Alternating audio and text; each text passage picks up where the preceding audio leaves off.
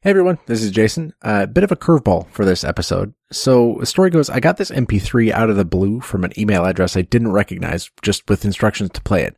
It was a bit corrupted, but after a little bit of cleanup, it turned out it was just a bunch of our friends talking about the Blair Witch Project. So we figured it was too perfect not to run on the show. So Cody and Aaron and Harry and I are taking a back seat this week, and the episode you're about to hear is that MP3 in its entirety. Enjoy.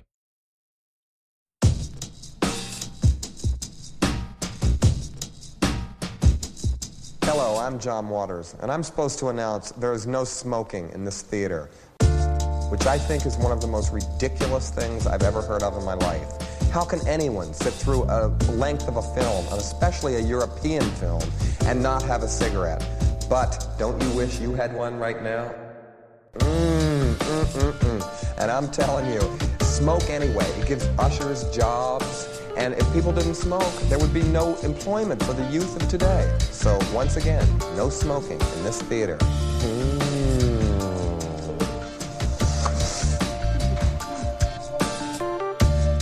Hello, and welcome to the Trylove podcast, where we talk about the movies we've seen and the people that we've met at the Trylon Cinema right here in Minneapolis, Minnesota. My name is Natalie Marlin. I'm at Natalie's Not In It on Twitter and Bluesky, and you damn fool kids never learn. Uh, I'm Abbie Phelps, and I just want to apologize to Natalie's mom and Maddy's mom and Emma's mom. Uh, and I am Good Hunter Abbie on Letterboxd. I'm Maddy. Um, I am Corn Dog Maddy on Letterboxd and Kaiju Maddy on Instagram. And I only found out I had to do a quote five seconds ago, so I will just say, Josh, Josh. Hey, and I'm Emma Youndtsmith. I'm a Trylon volunteer, and my username on Instagram is Quilted Quads. Uh, I'm just telling a scary story, but it's not true. uh, and today we are talking about, if you had not caught on, uh, the seminal, classic, influential uh, 1999 found footage horror film, The Blair Witch Project, directed by Daniel Myrick and Eduardo Sanchez. Uh, it's currently screening as part of Trylon's Nightmarish 90s series. I believe uh, two screenings on Tuesday night, October 24th, should still be uh, running when this publicizes, although I believe the first one has completely sold out, as has been happening with a lot of the movies in the series. Um, but uh, before we dive in, I'm going to kick it over back to Abbie one more time, who's going to do the patented uh, Abbie Phelps summary for the podcast. So, in October of 1994, three student filmmakers disappeared in the woods near Burkittsville, Maryland, while shooting a documentary. A year later, their footage was found. Those three students are Heather Donahue, uh, otherwise known as Rei Hance, uh, Joshua Leonard, and Mike Williams.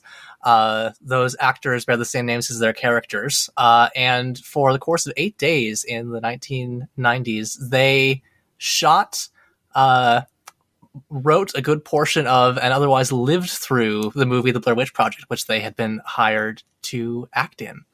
Uh, the movie tells the tale of three students, uh, bearing the same names again as the actors, who travel to the town of Burkittsville, Maryland to shoot a student project on the eponymous witch who lives there. When they venture into the woods, they quickly discover that their maps do not work as planned their compass points in a direction that seems to not actually be where they're going, uh, and mysterious piles of rocks are turning up.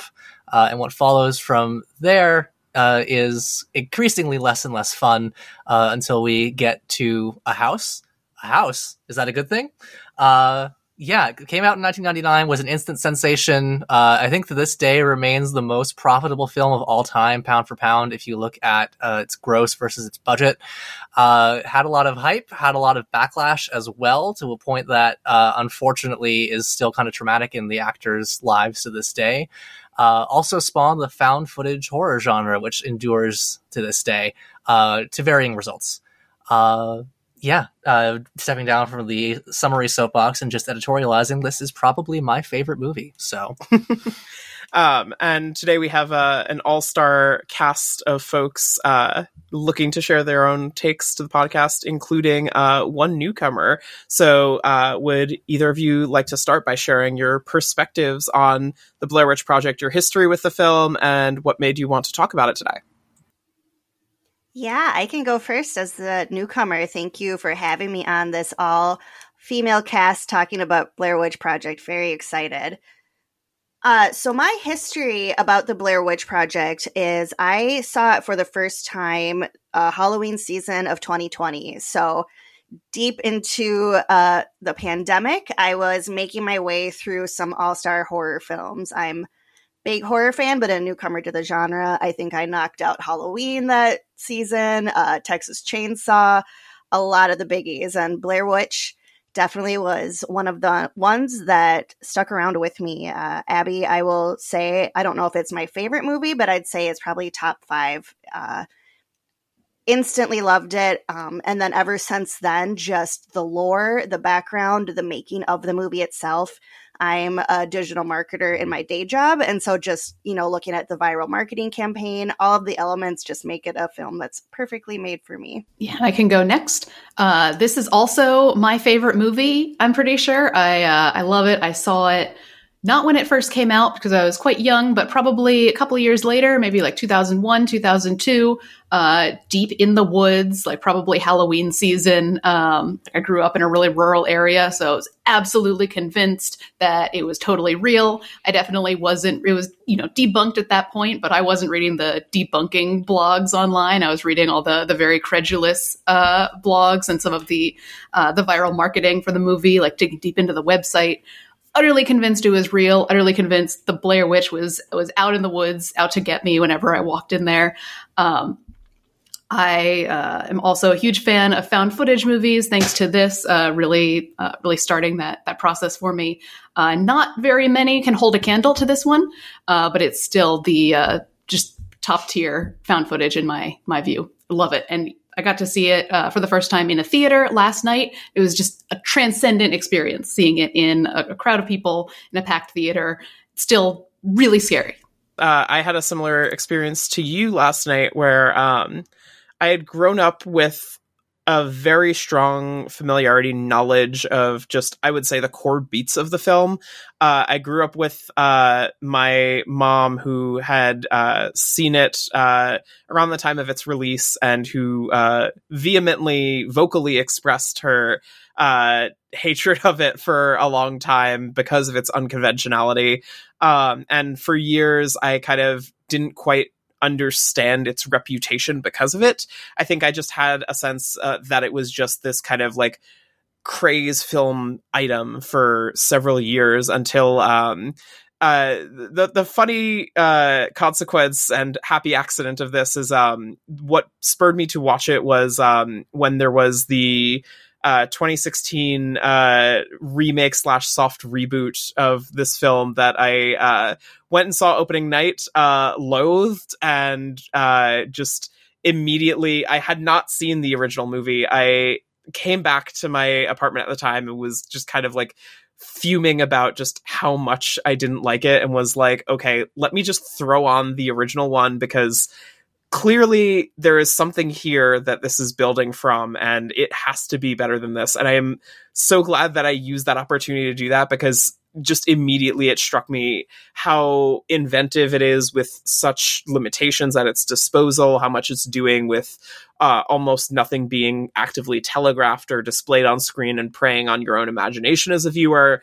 And so it became something that like really kind of uh, wormed its way into my brain. Um, and I hadn't seen it since then until last night.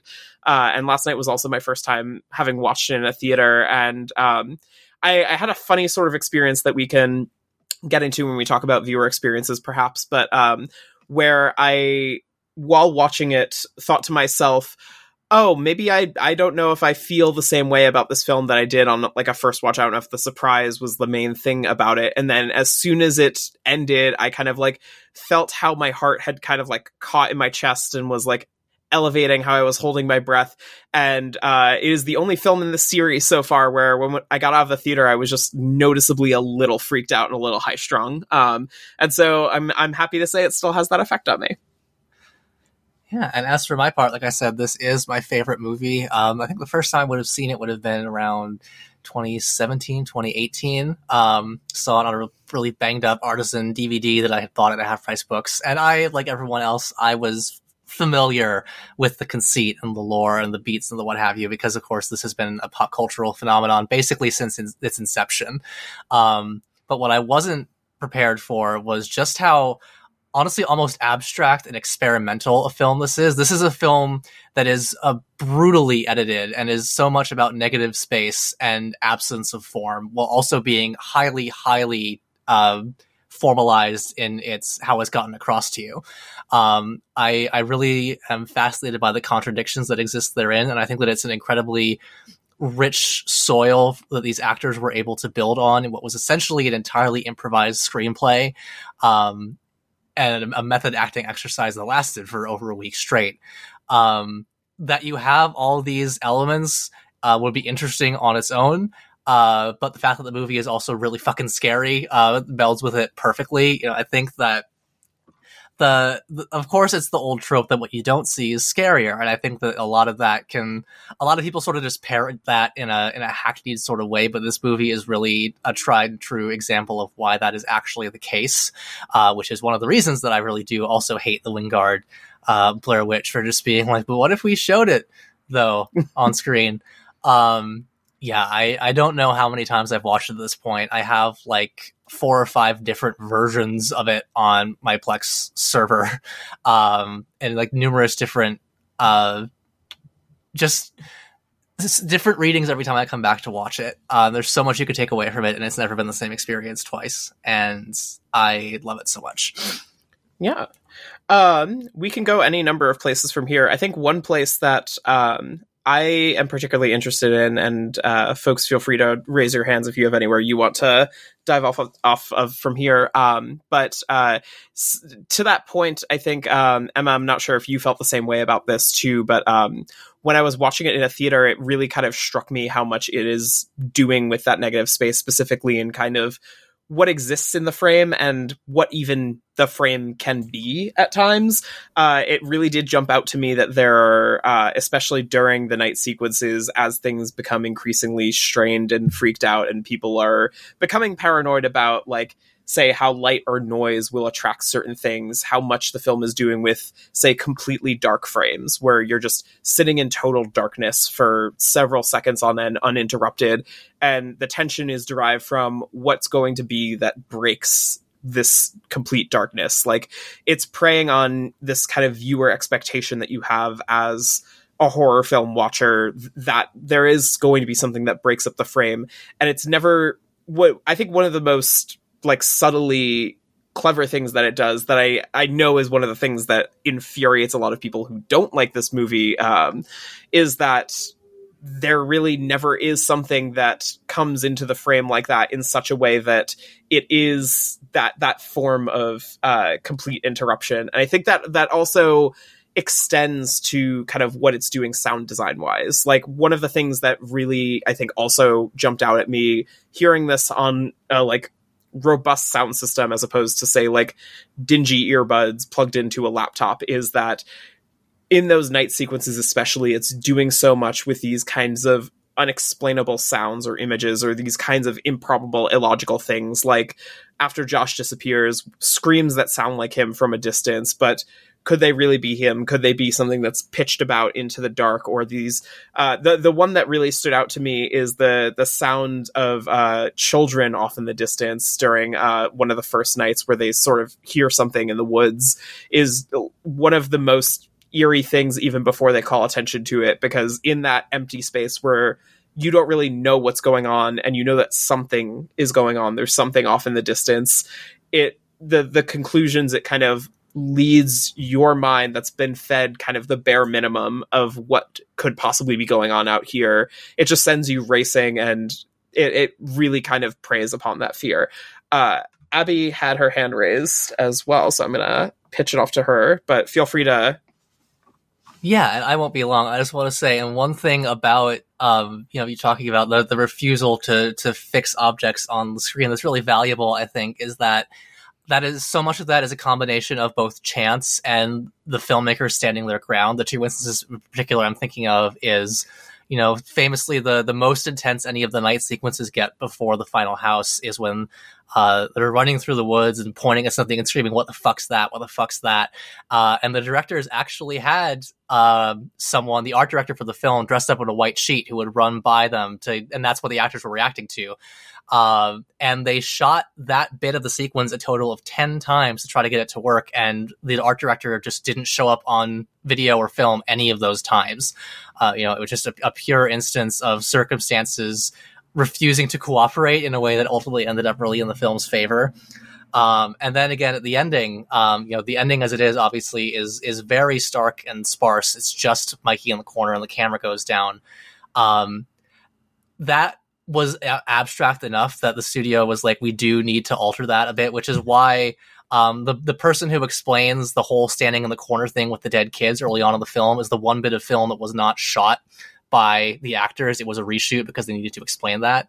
But they wanted to go even further. The studio spent more money than had actually it had cost to make the film to go to the same house and reshoot a whole sequence with Mike on a crucifix and just very, very uh, would not have worked. And the directors stuck to their guns and kept it from going in. But just the combination of aesthetic principle and also just the woods refusing to cooperate really makes for something special i feel like where it feels like both out of conscious effort on the filmmaker's part, but also the film not wanting to reveal its secrets, you have a really special thing where it's just a vacuum. Yeah, I totally agree with how the experimental nature of it just really adds that extra level of unease to watching it. And that was something that really did strike me watching it for the first time all of those shots with the color camera where they were just looking at the sky with the tree branches and bored and scared and just kind of out of it that just adds that element of dreaminess that really personally freaks me out. Um, and i will say i've only watched this at home. I have tickets to see it tomorrow night so i haven't been able to experience it yet. In the big screen and it's one of those movies where i want to watch it like every day because I love it so much, but I also want to keep it special for the time being. So I'm I've really re- had to hold off so far this season until tomorrow night. But um, going back to that experimental nature, uh, so many horror movies and especially found footage now, it has that frame analysis kind of feeling to it where you know something's going to happen. You have that fixed camera, thinking especially like paranormal activity or something like that, where you just like, I know something's going to pop out and you're just waiting and waiting. But like you said with Blair Witch, one, the cameras either blurry or shaking or showing just random stuff and then nothing comes to fruition. So it's that feeling of just tension and tension and tension without that release that I think just provides that perfectly creepy and yucky in the best way possible scary movie watching. Yeah, to bounce off what uh, what you folks were also saying about the experimental nature, I was also really um, struck by the blank screen for a while, for a couple minutes. I think like maybe cumulatively, it's maybe a minute, maybe 30 seconds. But it was really stark in a theater to see uh, just like just blackness, just nothing on screen. And the bits where they're uh, running through running through the woods, you see like maybe the beam of a flashlight, and sometimes you see heather, or sometimes you just see grass and parts of trees. Uh, still totally, totally scary. Uh, and I was also struck by how like the the experimental nature of like the shots themselves and how there were a lot of shots of just parts of people's faces or parts of their body, even during conversations uh, and during dialogue, or shots at the end uh, when they're in the house of uh, footage from one video camera and then audio from another to really make you uh, disoriented uh, as the characters would be. And I almost want to say that uh, it was a case of the filmmakers like being able to like learn like learning and knowing the rules of filmmaking and being able to break them in such a great way. But I know that most of this uh, this movie was improvised and that a lot of the shots were just fuck ups. Like Josh talks at the beginning about uh, setting his camera to meters instead of feet and like messing up the uh, the depth of field that way. And that was obviously a mistake, but it makes the movie like it makes those shots even more eerie and and interesting.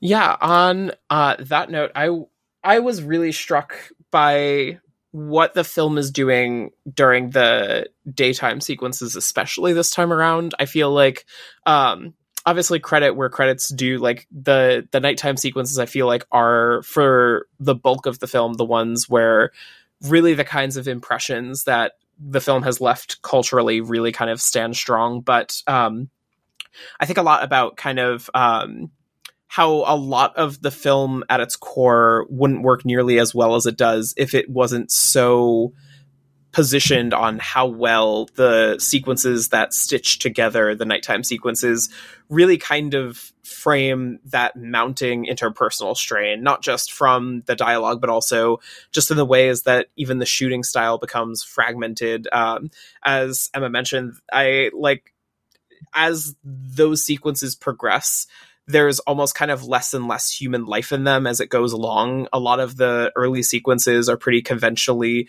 one of the three actors shooting each other in the woods and they're pretty well visible. The shots are pretty well maintained as especially as they're trying to within the diegesis of the film uh, create these almost kind of perfect shots to use for their documentary. And then as things kind of go further and further on, I'm thinking especially about how Josh and Mike eventually start to break down with the idea that the film itself doesn't even matter. You get these uh, really incredible sequences where um, they're arguing with Heather and they're holding the camera in such a way that they're barely in the frame or like um one of my favorite instances is when they're arguing about losing the map the the first time that it comes up uh you have Josh shooting Heather and you're shooting it in a way where her eyes, basically everything above her mouth is completely cut off. And it's just this kind of abstracted thing where within the diegesis of the film, it's uh, showing Josh's own like kind of uh, be- beginnings of like carelessness of I don't care what happens to this documentary, we just need to get out of here. Um, but also that um, w- it, it it also becomes this kind of subtle kind of cue to the audience of uh, he as a character has kind of stopped really thinking of Heather in this way, and it's become this kind of the the strains of the what is happening is directly affecting kind of how these people are able to cooperate and communicate and see eye to eye with each other. Um, and it's I, I feel like in order to understand kind of how their own psychology breaks down over the course of the film and to make the more overtly horror parts of it come off as scarier you're you need to have these moments where their own ability to just do these average day-to-day aspects of just talking to each other as people are breaking down so you can see how they're kind of psychologically uh like um um, breaking down uh, over the course of several days. Uh, Abbie seems to have something to say with that. Yeah, well, and something that I find fascinating there is uh, the tension between that breaking down, but also the fact that it fundamentally cannot break down because they're in the middle of a narrative. Um, like I think that the scene that is the most emblematic in that regard is when Josh uh, is furious with Heather for what he says to continuing to want to make movies. Um, and he's screaming at her, but as he's screaming at her and blowing up at her for still wanting to make this like it's a documentary, he has the camera fixed on her face. It's not looking away. It's held very much in the same position. He's, he's shouting at her about what her motivation is. Uh, it's the scariest scene in the film for me at this point. Um, but also I think it's where that tension between as much as you may want to get out of it, you will never be able to stop making a movie is fixed firmly on the screen. Um, and even after that point, where essentially Mike and Heather have ceased trying to escape and are just marching to their deaths, you still have the hidden uh, fourth character in the film there who is the editor. Um, and as the characters themselves stop trying to set scenes, as it were, the editorial hand, I think, takes more and more of a presence, mm. especially mm. in the elisions that it makes. You know, you'll see uh, Heather is is saying, "Oh no, my hair's caught," and then it cuts to the moment after Mike has helped her fix it. Uh, or you'll see the moment where Mike is sitting down to smoke, and then it cuts, and Heather's alongside him with her arm around him. Uh, and as much as they're just aimlessly passing time, a, a story is still being shaped around them. Um, and that's also one of the reasons that I think it's really a shame that uh, contemporary home media releases and the DCP that Trylon played actually uh, they crop a pretty good portion of the frame to fit a 16:9 window, whereas in the original DVDs and VHS tapes in the theatrical release, uh, the whole film is in this window with rounded off corners within a larger film frame, so you can see the edges of the frame. And I think that that visual of they're completely surrounded by nothingness and woods, but it's all bounded within the edges of this very tight, narrow film mat that they can't escape from is a really, really powerful bit of visual metaphor to sum up that whole tension. Yeah, um, I want to get to what you're talking about with the elisions too, because I feel like that to me w- that that's always been an especially powerful part of this. Uh, one quick note that I do want to say is um, to me what reads as an especially kind of powerful and horrifying part of that sequence where Josh is belittling Heather, Heather uh, like very systematically is the fact that that is kind of like after the initial kind of breaking down the one moment where he seems to be like legitimately caring about what like the the framing of the film and it's particularly being used as he's weaponizing it back at her. He's using the means of the thing that he feels threatened by in a moment of particular woundedness from her in order to as this kind of attack method uh, because he knows that doing it in that way will provoke her in that way and that is for me at least why it lands with that kind of effect. Um, but the the elisions themselves uh, are are something that's deeply fascinating to me. Um, abbie had told me coming out of this that um, obviously because they had spent a week in the woods shooting this um, that they came away with it with hundreds of like over 100 hours of footage um, and editing it like very ruthlessly down into this 80 minute product. Um, and it's it i think one of the real key things that the film does is as those elisions and as the invisible hand of the editor kind of come more and more furiously as time progresses you it, it really kind of heightens the way that um the the terror of it all really kind of comes crashing down. It starts to get to the point where you start to lose track of how many days the characters have spent in the woods, especially as they start losing track of it themselves. Uh, night seems to come faster with like each passing day. Um, it's the the first day that they're out there, they spend maybe a good like five seven minutes before night hits and even as they lose the map it becomes very much drawn on these extended uh, conflicts and uh, moments of arguing. Um, but kind of as things break down further and as their own will to keep going on breaks down further night seems to come sooner. It seems to time seems to pass quicker. Things kind of seem to happen without much explanation. You don't really have as much of a sense of where characters are temporally or geographically. And um, it, it's a really sneaky but simple technique in using all of these very sort of hard edits and jumps in time and not really holding the audience's hand in to render them as confused and scared as the as the characters are.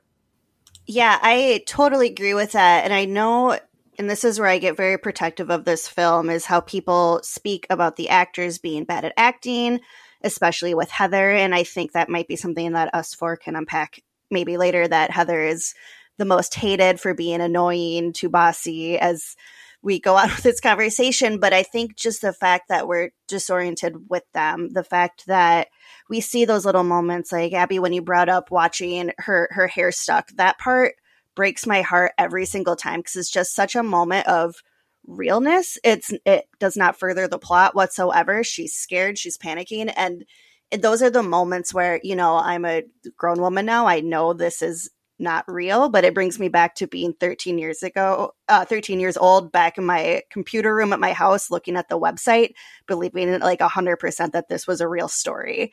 Um, by the way, I did think it was real and it scared the absolute shit out of me thinking about being real, logging on, seeing all those creepy, like the waterlogged journal and the rusty pictures of their camera reels. Like, but it's like you said, you're in it with these moments and you get disoriented. And like you said, night comes faster. And in the daytime, you feel safe because there's light. There's hope that there's able to walk out to find the car, to follow the water. But at night, it's it's like you said, it's such a sneaky, perfect way to make you feel like you're part of it and to really forget that you're not watching actual footage of this happening to people that you may or may not know. They look like people you know. Uh, what do you think, Emma? Yeah, I was also really struck by uh, in this watch the daytime scenes and how scary I found them because as a kid, obviously in my previous previous viewings, I was so focused on the the nighttime scenes, the idea of being in a tent and there's like weird kid noises all around you. So terrifying. Uh, but watching it last night, I was uh, I was really scared during the day, as well as you see people kind of uh, as you see the characters start shutting down, start freaking out, start realizing what they're what they're in for, what's going on, and like I realized that uh, like I've gone from thinking about you know uh, something something like the Blair Witch, something supernatural is the scariest thing I can think of, something coming after you that you can't understand. But now having more, uh, just reading a little bit about wilderness exploration or search and rescue or interpersonal conflict, now the idea of being lost in the woods, A, that's already terrifying, running low on resources and food, coming across like the limits of your own like physical abilities is is also scary. And having like the breakdown of the relationships with the people around you and the people who you need to keep you safe in an emergency situation like that, even without any supernatural beings, you need other people and you need to trust them and work together as they talk about in the movie, like in an emergency scenario to get out of the woods. But that is is not happening in this movie. And so the tension just builds and builds. And as they're fighting and fighting more, and the next day they fight even more and they're making each other cry, like it's oh, it's it's real tense. Yeah, and, and there's also think, a witch.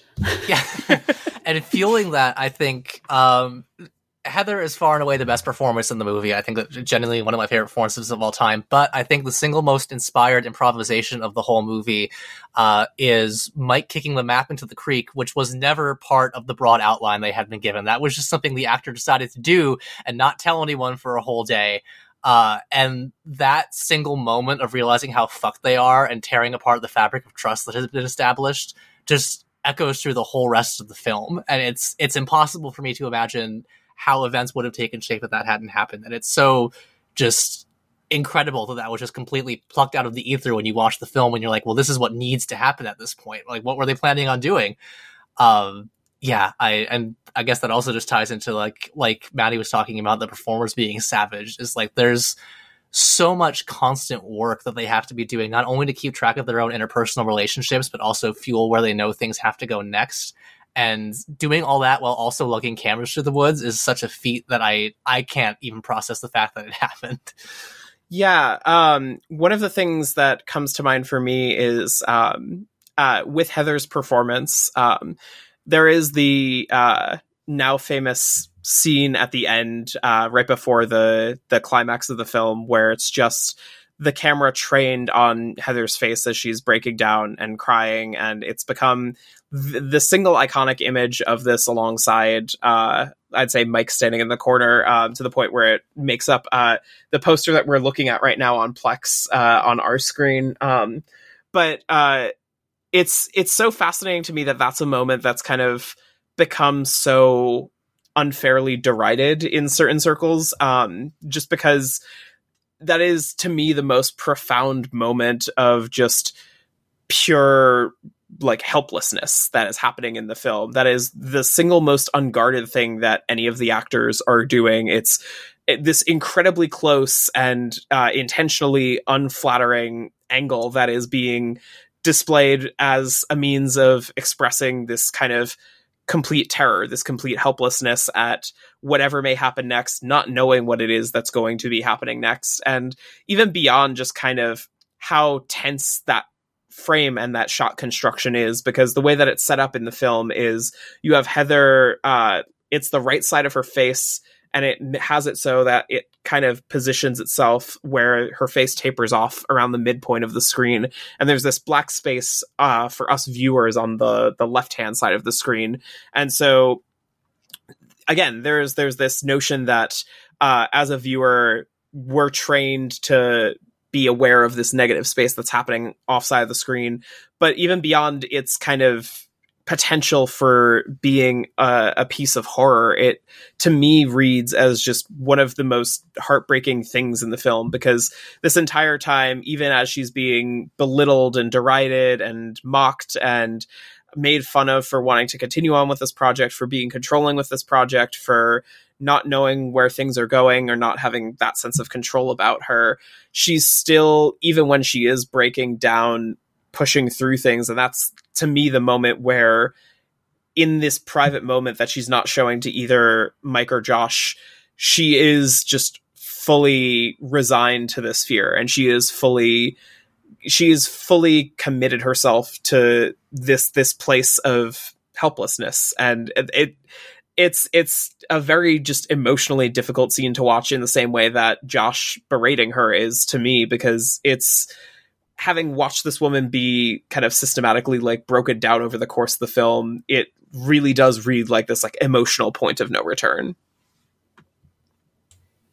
It just how how much she's berated and I totally agree. I think this is one of the best performances of all time, but just even earlier before that when she finds the bundle outside of the tent that morning with Josh's teeth and tongue and flannel, you know, she protects Mike. She doesn't show him. She when she's washing her hands and pretending like nothing's happening, that is just, you know, how many different emotional moments does this woman have? And I think, you know, watching it as an adult, that stuck out to me because as you've all said, you know, this is such a film that everyone knows. Even if you've never seen it, you know that scene of her in the tent. You know, you know, the basic story of it. But I was, you know, I grew up to think, wow, she's going to be the worst character. She's going to be so bossy. then you watch every single beat in this, and it's just so hard to think of her in a negative light because you also put yourself in that situation. How would you react? You know, if you found a bundle of your ex boyfriend's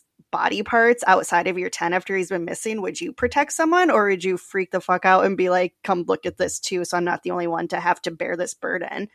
And I just think just to you know underline what you said that scene of her in the tent it's just so unfortunate that it's become such a meme because that is one of the most amazing performances. And i'm very nervous yet excited to see it on that big screen just because i know how emotionally taxing it can be. Yeah and the the central complaint that she you know her her her insistence is annoying. Like putting aside the fact that like that is ultimately what the film is about, even if you want to read it on just a redemption versus retribution for characters I don't like level, that the fact that the most widely, the the iconic but also widely mocked scene with her of her in the tent with the camera is her apologizing for that very insistence you know, really shows, I think that the people who complain about this, they, they, it's not enough for them for even a character, for a character to learn a lesson, quote, whether or not that's even a valid framing. They need her to be punished for being a bitch, which is such a really unsettling uh, moment of realization to see that that is the primary lens through which most moviegoers engage with this. And also, you know, to varying degrees, you know, Mike pulls it together with her by the end, but that is how Mike and Josh start to view it for most of the film. And it's just really, really sad more than anything else. Yeah, I think um, we haven't quite set it in as much detail, uh, even though uh, I, I, know this is something that will speak to all of us uh, kind of coming at this from a perspective as female viewers. But um, one of the things that really does stand out as we've been like talking about this is this idea that y- the ways in which uh, we are expected to kind of go about these moments of conflict or matters uh, where we should be uh, quote unquote experts in something or be able to kind of help guide people through. Um, that there's there's the sense that we have to kind of put on this like brave face and like make it look like we are even more uh, qualified than we we need to be. And to me that's that's what that's the special like power of that sequence is that um, heather does cry and scream and have these moments where she is going through all these strains but she's still kind of pushing through it at least from my perspective in a sense of like needing to prove herself and needing to kind of make things right. And this that that sequence to me part of its part of what makes it so affecting is it is this moment where she's admitting to herself what she can't admit in front of these men and this feeling of like like you mentioned uh being remorseful and admitting that everything has gone wrong and that she's deeply sorry for everything that's happened is that to me is the kind of thing that would not speak nearly the same way in any other context and is, is something that like l- makes the film land for me from my perspective in that way. And i think you know going back to something abbie that you said there's so many ways that this movie could have turned into something so different and i love found footage but so much found footage is you know fully scripted very directed you know there's effects in a lot of them where the story that they set out to tell is kind of pre-written in the stars before the movie is even made but this movie I'm sure, and I don't know exactly what it was. Heather's note was probably speak to the camera, you're scared. And the fact that her instinct, you know, as an actress, as a woman, was to have that remorse, to have that, you know, the apology scene, to, you know, be vulnerable and to say these things that she's ashamed of. And I, I think that's what really makes it land for me. And it, you know, it goes to all three of them. All three of them are incredible actors, but just even thinking that Heather's the one that gets shit on constantly, but Mike's the one that kicked the map into the river. Like, how come that's not said more by people that, you know, have issues with this film? And it's,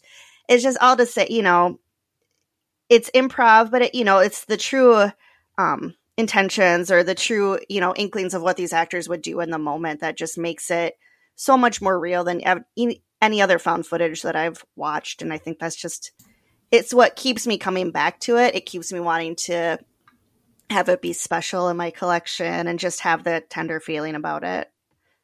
Emma. Yeah, to compare to other found footage movies, there are so many nowadays that are uh, kind of treated like slashers, where you introduce the main characters at the beginning and you hate them all. They're all they're very annoying, uh, and you want to see them get killed immediately.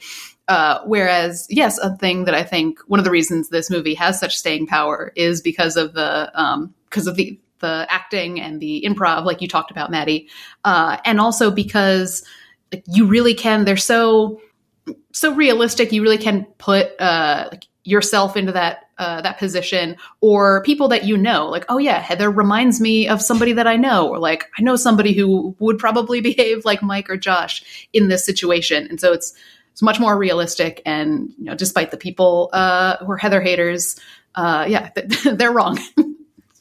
This is very realistic. Yeah, and I think that in addition to the very real tension and friction that result from those these being real people, there's also these incredible moments of tenderness that you're not going to get from a script that really doesn't like its characters all that much, and that are completely organic because of the actors bonding through this experience. You know, we talked about already Mike helping Heather with her hair, or the two of them sitting by the, by the stream. Um, but one moment that I well, two moments that I think about over and over are one is after the huge blowout and everything, and before Josh goes away, the fact that he still apologizes, you know, very briefly, but still is like, "I'm sorry, Heather," before he goes. Um, or also the, the the big one is when she points the camera at Mike in the morning and is like, "I just want to show that Mike is here." Uh, I think that's a moment that plays really well on multiple levels. A because it's furthering the whole film's thesis about being observed through the camera and how it makes things more or less real, but also just that she she needs to show herself and the audience both that this person who I care about and who I love is is here. By fixing him on the frame i'm making sure that he's okay.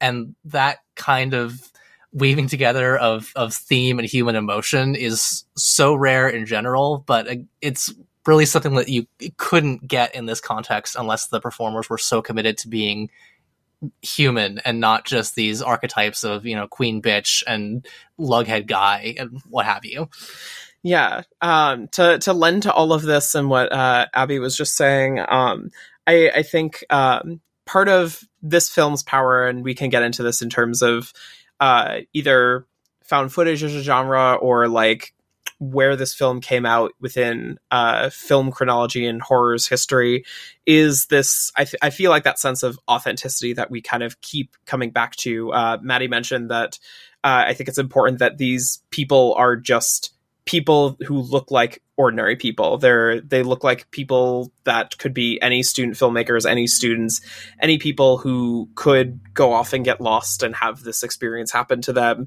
And because of that, it becomes a lot easier for us to see ourselves in one or any or all of them's shoes. Um, but also the fact that this is so kind of grungily put together and the the ways in which it kind of like came into this particular field of horror um, are, I think, especially of note. You have uh, this kind of very uh, DIY filmmaking style that uh, goes right down to the cameras being used, goes right down to kind of how shots are being composed and how essentially the actors. There's uh, Abbie was telling me last night. There's a director of photography credited, but essentially he just gave them directions on how to use the camera. So you have the actors themselves actually using the cameras as opposed to um, a, a cinematographer who was uh, using the camera when the actors aren't on screen. Um, and then you also have things like um,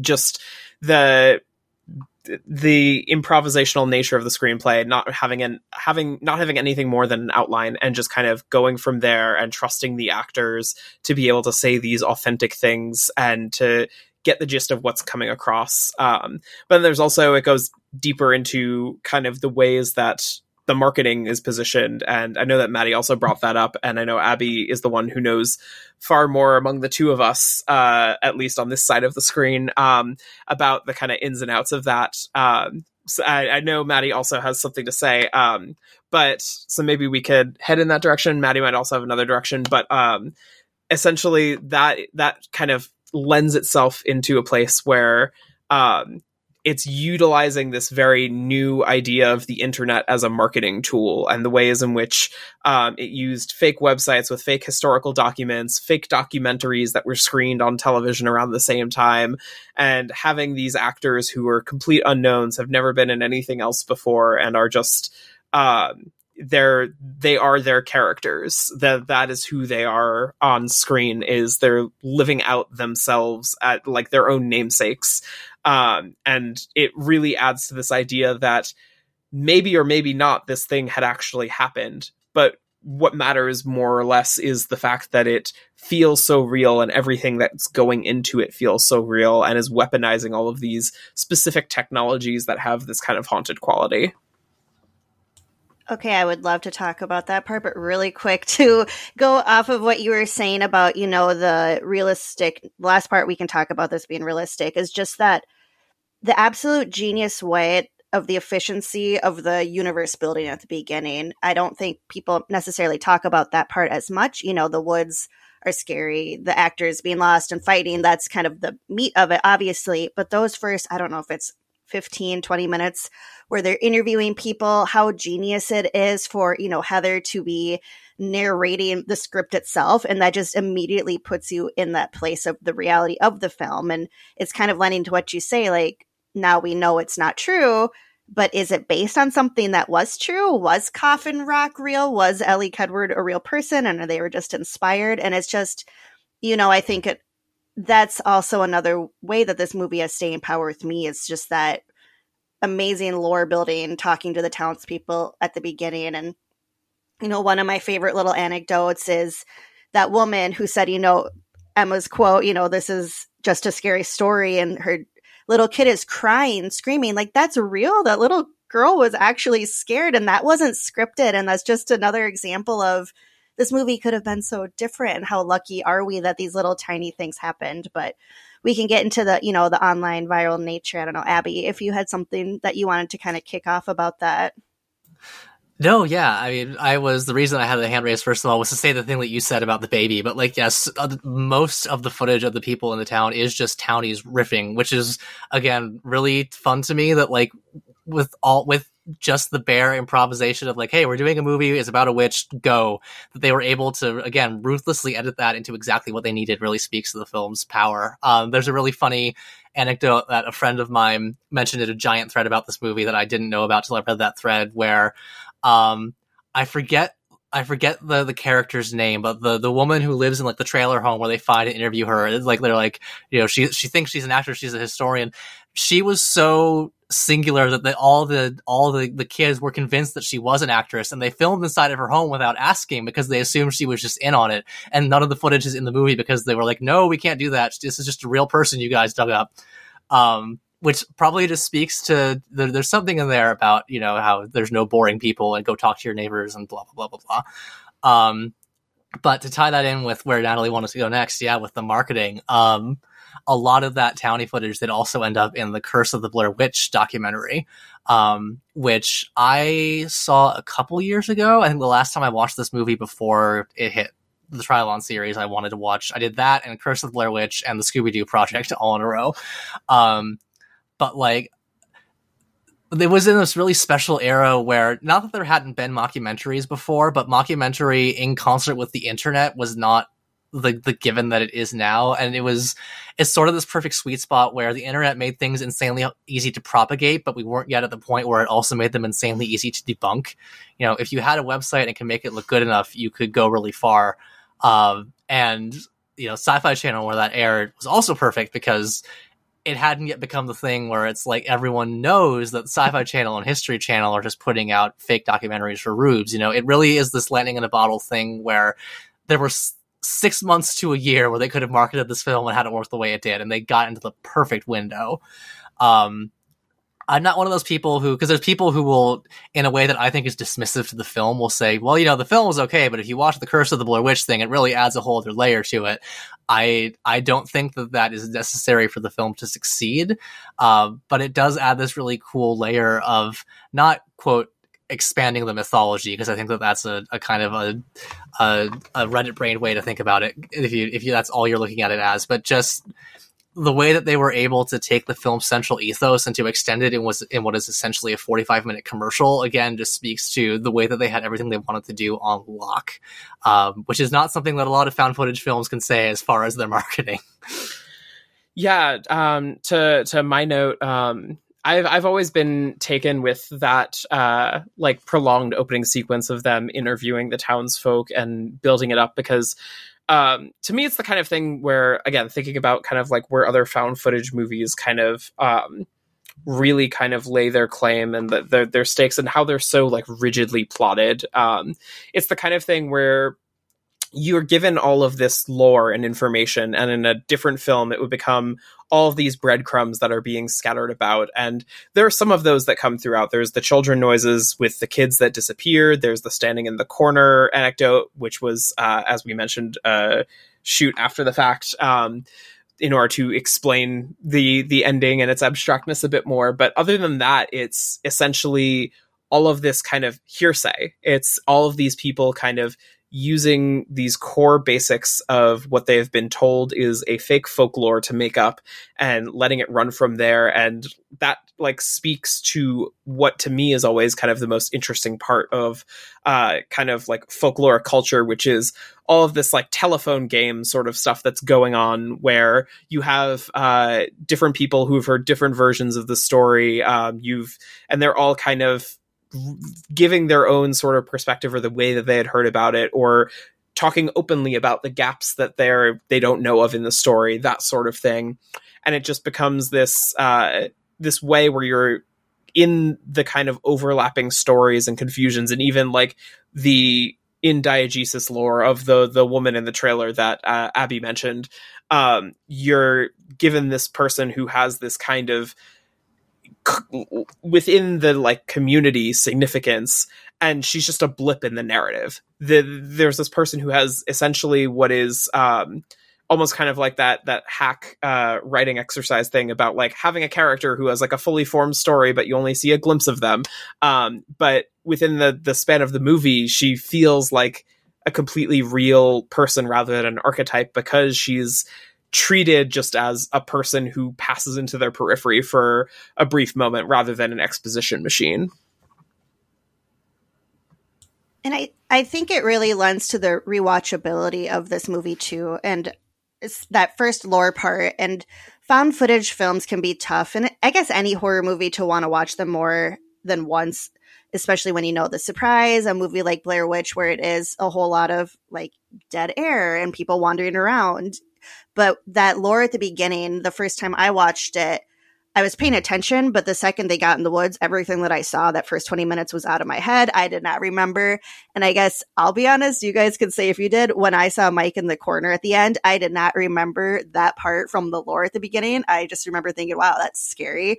And then when I watched it a second time, like, oh, holy shit. Like, they told us, they told us that was going to happen at the beginning. And it's, I think that's another way that this one is just so fun and so smart how they did it. And and I think the way, you know, that they introduce these little things, it's not breadcrumbs in the way that, you know, maybe modern movies are where I feel like if some, you know, producers would get a hold of it, we'd see a flashback to that person saying that as they were walking to the woods or they would reference it again, but they trust us and if we miss it the first time, that's on us, but you can watch it again and again and I think it kind of sparks that little like animal instinct in my brain of, ooh, I want to know more. And it's digging into that conspiracy. And like I said, it just brings me back to being a teenager, like reading it and like, oh, now there's her journal and now there's this. And it's, it's just too fun. I just love it. Yeah, I'm fascinated by all the lore and the viral marketing behind this. Uh, I, I rewatched just this morning the uh, the Curse of the Blair Witch because it's free on Tubi if anybody wants to to go dig in, and they go really deep into the idea that the filmmakers are dead. They have a, uh, an interview with supposedly Heather's film professor who you know talks about her in the past tense, like Heather's grandpa quote unquote grandpa is in there uh, talking about her, and they really lean into not just the lore, but that you know these uh, these filmmakers, these students are are missing, presumed dead, uh, as part of the marketing for. Um, I believe during Sundance for this film festival for the the film, they put up missing posters all over the um, all over the town. So people going to see the movie for the first time during the premiere assumed that these people were missing, and I think that's fascinating. I think it's part of like what makes the movie like really neat to me, but I'm still undecided on whether all of that is morally right. Like to how how okay is it to lie to people and tell them like this is a full real documentary. We found this footage in the woods. Uh, of course, watching the movie, there's credits at the end. There are directors. There's a director of photography credited, so you could kind of figure it out. Uh, but not if you're nine years old and you're watching this in the woods.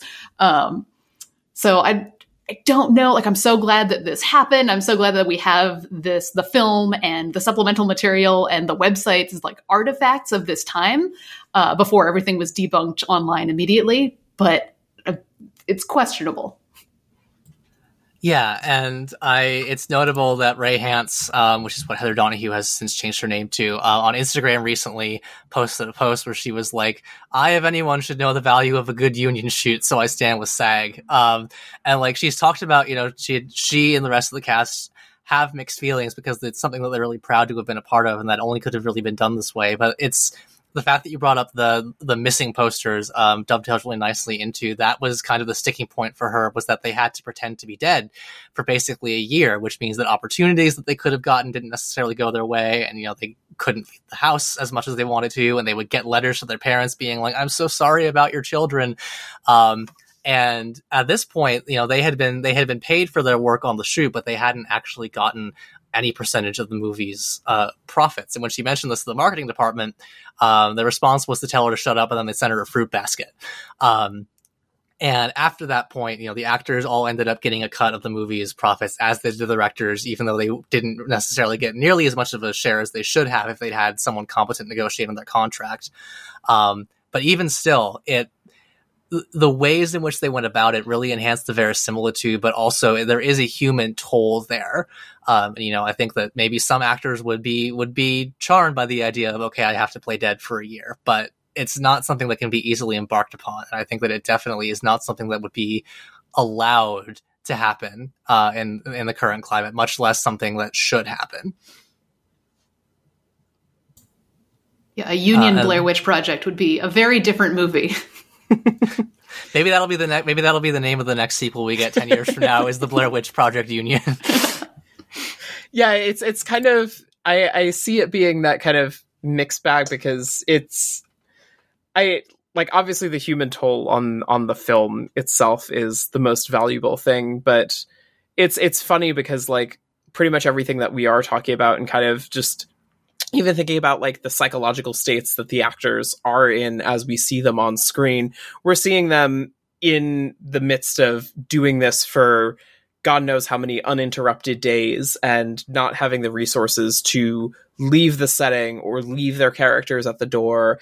And um, Abbie had mentioned to me that essentially they would get their kind of notes for where the day would go, like left at their tent door. And so they were being kept pretty much as much in the dark as their characters in a lot of ways. And um, it's, it's, it's, interesting because in its own way it like the the conditions that the film is brought up in aren't that much more removed from the conditions that the characters themselves find themselves in, which is that it's this small independent project that is operating outside of the rigid norms of like say something that was uh conscripted and um greenlit by a studio rather than being picked up for distribution after the fact but it also kind of comes with all the baggage of this is a crew that isn't necessarily taking the same sort of uh, precautions that would otherwise kind of be going about there. Yeah, I will say to bounce off that in a different direction, all of what you just said is really true, but I also think that because of the circumstances of the shoot, a lot of the time, uh, people can, even when acknowledging that what, what's being done is good improv, they can sort of dismiss it by being like, oh, well, they were their characters. They were in the situation. So everything is their natural reactions. And the, the actors have taken great pains to be like, no, we, we, we were still acting. Um, like the big one is that I that I remember is um, at one point they got to their tent and it had been raining and there was an inch of water flooding it and they were like, no, we're not doing this and they radioed the directors to try to get evacuated, but the directors were uh, at Chi Chi's, uh, in in Rei Hance's words. So, and they couldn't be reached. So the three actors marched off till they found this house in the woods. Uh, and unlike the ending of the movie, they had Heather go knock on the door, and it was someone living there, and they all got to shower and watch a football game for a bit before heading back out into the woods. Um, or also when they meet the the stick figures hanging in the trees, uh, Heather was like, "We were profoundly unfrightened," and the fact that we look as frightened as we are on the film is a testament to the fact that we are still performers who are good at what we're doing. Um, so you know, not to discount any of what you said, Natalie, because that's mm-hmm. all extremely true, but I do also think that there's a way to acknowledge the extreme circumstances they were in without also then discrediting the performances by being like, oh, well, it was all real, so it wasn't really a performance. Absolutely. And again, I think that that is, again, it, it all comes back to that central tension that makes the movie so good is the constant push and pull between the real and artifice and whether or not there is even any difference that you can make a clear distinction between the two. Absolutely. And yeah, to, to that matter, I do want to uh, clarify that um, it is, as, as we're talking about it, um, there are any number of uh, horror stories obviously about kind of how even more controlled film sets have more direct kinds of abuses or like psychological torment that actors go through and so this isn't necessarily something that even that that is exclusive to a particular kind of film shoot or a particular kind of director um and it's yeah it's i i think weighing kind of what we're talking about about kind of the freedoms, but also the limitations that kind of come with these kind the the ways that the film was undertaken. Um, but it does speak to kind of how things have gone. That we we talked about last night. Um, that uh, uh, both the actors who play Heather and Mike are still like good friends to this day. Yeah, um, neither of them is a, neither of them is an actor anymore. Um, they're both life coaches, which I think is is a, is a funny funny thing. Um, and uh, like Heather has done, Rei Hance uh, has done a translation of the Tao Te Ching uh, and all that sort of stuff. The only one of them who's still acting is is Josh, which not to denigrate Josh because they're all great, but I do think that it's very funny that if you had to pick one out of the lineup where you'd be like, this this one is still acting to this day, it would not be him. Especially because of the three, he has the least amount of screen time just by virtue of disappearing the soonest in the film. Yeah, it's a. Uh, that also is a funny anecdote. He was not supposed to. It was supposed to be Mike. And when the directors made the switch, they didn't tell anyone. So Mike's first word of it was waking up in the tent and being like, oh, cool, I'm still here. I think um, that it does just add to that complicated nature, though, of loving how it was done, but thinking, like you said, these were amazing actors, and this could have been such a big break for all three of them. You know, it was one of the most successful films. Everyone talked about it. It was at Sundance, and their IMDb said they were dead. So I feel like obviously the psychological toll, their families having to deal with that, but just like what a bummer. Like your big break and you're dead. Like that stinks what we're saying is that we need to send Tom Cruise out into the woods to fake his death for a year because he would relish the challenge and also have the clout to get through it. So it's perfectly moral if he does it. that is the conclusion I've arrived at here. Unless he comes back and decides to be a life coach.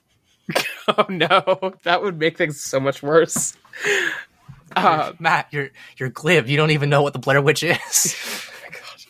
oh uh, on that note, as uh, I I, I think uh, this might probably be a good time to uh, maybe start to think about any sort of like last things that we'd wanted to talk about. Um, I'll throw one out there, which is we've uh, kind of drifted around conversation around the the ending of the film uh, some, but um, one of the things that hit me, especially rewatching it last night, is in my memory the impact that that sequence leaves when they do arrive at the house is such a like taxing and just soul searing like sequence that I misremembered an entire like other series of beats happening in terms of just like when the two of them get separated, how long Heather's on her own, how long she's exploring the house, or how many things are kind of happening in there.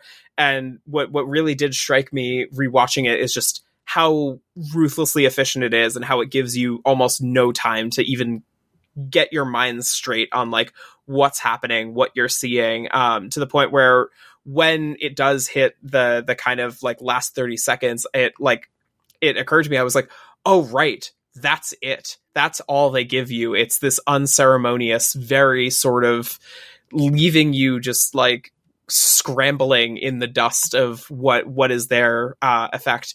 And I I joked with Abbie coming out of it. I said to my I like if this were a found footage film in any number of years after the fact, you know that one of the studio notes would have been we need to extend that sequence as far as we can, and we need to like keep having all of these beats that ramp up and escalate into something. Uh, and we even see it with the the 2016 film, which adds at least like three or four other beats on top of its like ending house sequence. Um, Plus an actual Blair Witch. um, but um, yeah, it's it to me lands as one of those things where because of the nature of its creation and its its refusal to really show anything and the the director is like holding their ground in that regard it's it manages to keep its mystery mystery and its allure and its um its brevity in such a shocking way in a way that a more conventional film wouldn't have and it's all the more stronger for it. Yeah having watched so many horror movies and found footage movies throughout the uh, throughout the wood scenes pretty much any anytime there was tension i was like scanning the background scanning the horizon like is there going to be something moving? Is something going to pop out? Even knowing i've watched this movie like 30 times i know there's no blair witch that you see. I know there's nothing in the background but i'm still looking for it because you really do expect it. Yeah, I love the ending, like you said, just that it's just it just goes hard at the end. And I remember I made my poor baby sisters watch this with me a couple of years ago, and we were all cuddled up on the couch together, and it just like you said, it just ends. And they were both they watched it for the first time, and they were both just sitting there, like eyes wide open, and the credits are going. I'm like, wow, what'd you think? Just it's so it's everything. Ha- like nothing's happening until everything happens, and I guess as we wrap this up, I don't know if we want to mention, and I don't want to stray too far from, you know, Blair Witch, what we're talking about. Are there any other, you know, found footage movies that you think kind of are in the same vein as Blair Witch or follows the same path? And the one that I'm kind of thinking of, and I don't know if either any of you three have seen it, but Ghostwatch from 1992 Yes. is another movie where it's just slow burn, slow burn, building lower, building lower, but then that last little s- segment is just go, go, go, and then it's done. And you just kind of end with that feeling of what did I just experience in this last kind of couple scenes of this movie? And I don't know if it seems I had a positive reaction to that one. If you guys have seen Ghostwatch or not too, and if you think it kind of compares to the same vibe at the end. Yeah, I think for me, one that's um, Ghostwatch is is undefeated. By the way, I and and especially as a Blair Witch predecessor, I love stuff like that in the McPherson tape, where it's like it's before the formula really got locked in, and so it's there's this sort of sense of freedom where anything could happen. That's really cool. Uh, for one, that's a lot more controlled than Blair Witch Project was, but the ending still has that pull the rug out from under you effect. Uh, I go to bat a lot for Rec um, for 2007. I think that that one is a really, really great use of uh, instance of using geography and horror and like compounding the two upon each other into like this ever, ever tightening noose. Um, it's almost kind of the inverse of Blair Witch in that regard, in that like Blair Witch is after a while the unknowability of the geography becomes part of its terror, whereas Rackets knowing the geography so well that's part of its terror. Absolutely, and I, in that vein, the other one I was going to say is I think one that's like the the complete antithesis of Blair Witch Project, but also really successful in a way that I think is fascinating, uh, is M Night Shyamalan's The Visit um, from 2015, which I I love that film. It's one of my favorites of his, but I also think it's really interesting to see in conversation with this one because he's relentlessly controlled in his framing and his camera movements in his films generally, and to see him merge that with found footage and also to have like a really a sort of emotionally cathartic story versus the pure abstraction of Blair Witch Project and see how they both work, I think really enhances the strengths of either film when they're laid bare side to side. Um, so yeah, for the Shyamalan skeptics, go check out The Visit if you haven't. um, I I think I'm also gonna go for a twofer. I thought I was just gonna go with just one, but um, I'll say, uh, to me, just based on my own sort of like generational experience, the one that kind of like stood for me uh, and still kind of does. I kind of had a moment where I like disavowed it a bit, but went back and kind of saw similarly how like viciously, ruthlessly like efficient it is as a narrative delivery engine. But uh, Cloverfield uh, to me is uh, while not on the same level as the Blair Witch Project, is something that is so deeply fascinating to me as this thing where it lets you kind of have this time where you're like living in these characters like lives for a good like 20 25 minutes of the movie before anything really kind of happens and disrupts it. And then it's kind of all about the unknowability and this sense that as those characters, they don't really have the ability to have the context into what is happening and what is going on and what is even possible in the realm of the film. Um, and it does kind of throw in a, a, few of those like conventional cheats that I do think uh, kind of dampen it a little bit. But um, when I think of, say, like where the marketing of that film was and how it really kind of preyed upon this almost kind of new internet era of um, doling out little bits of lore and like um, un- almost kind of like unknowable like uh proto creepy pasta things on on the internet. Like that's one that to me kind of i think about where i was when all of that sort of marketing hit and it was just it it left that kind of like impact on me like far after when i had first seen it. Um and i think in general um in terms of found footage that uh, really kind of left a uh, sort of indelible effect on me uh, I want to go to bat for specifically the first like 45 ish minutes of uh, this Japanese film called Noroi the Curse, um, which is um, uh, that stretch specifically. It eventually tightens itself into a more kind of like conventional found footage narrative. But um, I remember throwing it on, and it's this um, sort of paranormal demon found footage horror film. But the first 45 minutes are this very bizarre uh, like genre anarchic experience where it's hopping from a bunch of different mediums and source footages. There's like a paranormal ghost hunting show. There's a faux documentary. There's a game show using psychics. It's it, it, it was an experience. The first watch of that was one that kind of really gripped me in the same way that blair witch did in that the first time going through that movie in that span of it hopping from sequence to sequence, the terror was kind of not knowing where the film was going next. And th- this idea that the film could be anything and the bounds of found footage could be anything. And that that made the anticipation of like what was coming next even more uh, unbearable for me to sit through because I it was one of the only times in my life where I sat watching a found footage horror movie and thought to myself, I don't even know what genre this is going to be in the next five minutes from here.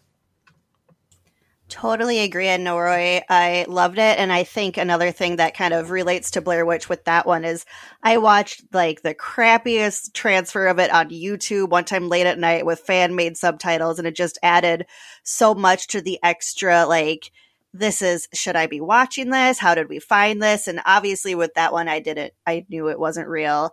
And uh, his other film, the found footage one, Occult. I don't know if you've seen that. It's not as good as Noroi, but it also has that feeling of this is just taped together footage, home pictures of people's cell phones, and like you said, a game show. It's just it's that feeling of this could be real. It's I loved those. Yeah, good good idea there. Good shout.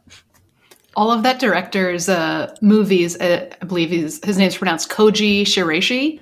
Um, he all of his movies have totally bonkers endings as well. So great stuff.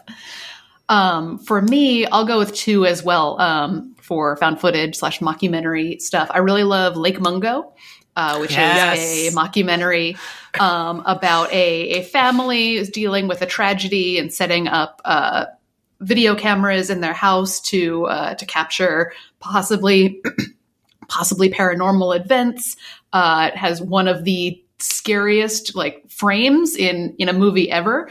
Uh, completely terrifying and really sad. Like a, a very thoughtful, like thought provoking. Uh, like look at grief and uh, and the supernatural as well, um, and like family dynamics. Really fascinating. I don't want to say too much. Um, and also for something a lot closer to the Blair Witch Project, kind of like hits all the same beats and is very clearly influenced by it. Uh, Willow Creek from 2013 is a Bigfoot movie, um, but has, like I said, follows the same beats of you're following a couple doing a documentary about Bigfoot. They're going into the woods. There is a, a very long sequence of nothing on the screen because they're in a tent and hearing some weird noises. Uh, very good, very very spooky. And I'm going to cheat and add one more because I realized I referenced it, but I didn't actually talk about it. Um, this is not in terms of like comparing endings, which is why I didn't say it initially, but just in terms of broader, um, very uh, aesthetic and thematic cousins to the Blair Witch Project. Um, editing, it, it, its editing style is not the same. It's a lot more um, at length and like free floating, but in terms of, of visual and oral style, uh, the McPherson tape from the 80s um, is a movie where this this family is having this get together, and then what may or may not be a UFO lands outside. And boy, if you want a movie that is abstracted found footage, this is shot on the shittiest 80s video you've seen in your life, and so. The, the, the texture of the noise in both the, the audio and the video is such that any single corner of the frame could or could not have something in it, and it refuses to resolve that tension the whole way through. Um, and it made for a really, really unsettling experience for me. Um, and also, just in terms of progenitors of the genre, I prefer to label that one as the first found footage movie and not Cannibal Holocaust because Cannibal Holocaust sucks. So go watch the McPherson Project, the real first found footage horror movie. Co-signed, co-signed on that one. Yeah, do McPherson and then go to Ghostwatch, and you'll be happy that you skipped Cannibal Holocaust. Um, well, on that note, found footage scholars, uh, unless we have any final points on Blair Witch Project, I think it's time to uh, put the the cameras down we can take a nice long rest for the night. Uh, typically, we have uh, some some form of notes in in the form of a game from somebody else, but he's not here. He can't do anything about it. Our Uh, director Cody did not leave us instructions in the bucket outside of our tent. for the next Exactly. Thank you for picking that up because I was going to make that exact joke and then forgot I was going to do it. um, but uh, I uh, think that we can call it here on the Blair Witch Project and wrap uh, before we lap the runtime of the film itself. Uh, so, uh, signing off here. I'm Natalie Marlin again. Natalie's not in it on Twitter, Bluesky, all the places. Uh, I'm scared to unmute my mic and I'm scared to mute it. I'm Abbie Phelps. You can reach me at Good Hunter Abbie on Letterboxd. a bonus I- quote. I had the best time talking with you guys about this. I'm Maddy. Thank you for having me. And I'm Corndog Maddy on Letterboxd. Uh, go eat a corn dog. Thank you. And Kaiju Maddy on Instagram. I've been Emma Youndtsmith. You can find me at the Trylon Cinema or at Quilted Quads on Instagram. And Jason, if you find these tapes, just pick a good GIF. We don't care which one. Just- it's all it's on you now. There's no time left for us. Preferably pick four gifs of uh, just the black screen so that it gets the full effect of uh, the audio-visual combination that that occurs therein. Um, but otherwise, uh, we'll see you in a year from now when this footage is found. So take care and stay safe. We can't be on any more podcasts because we're dead. This sucks.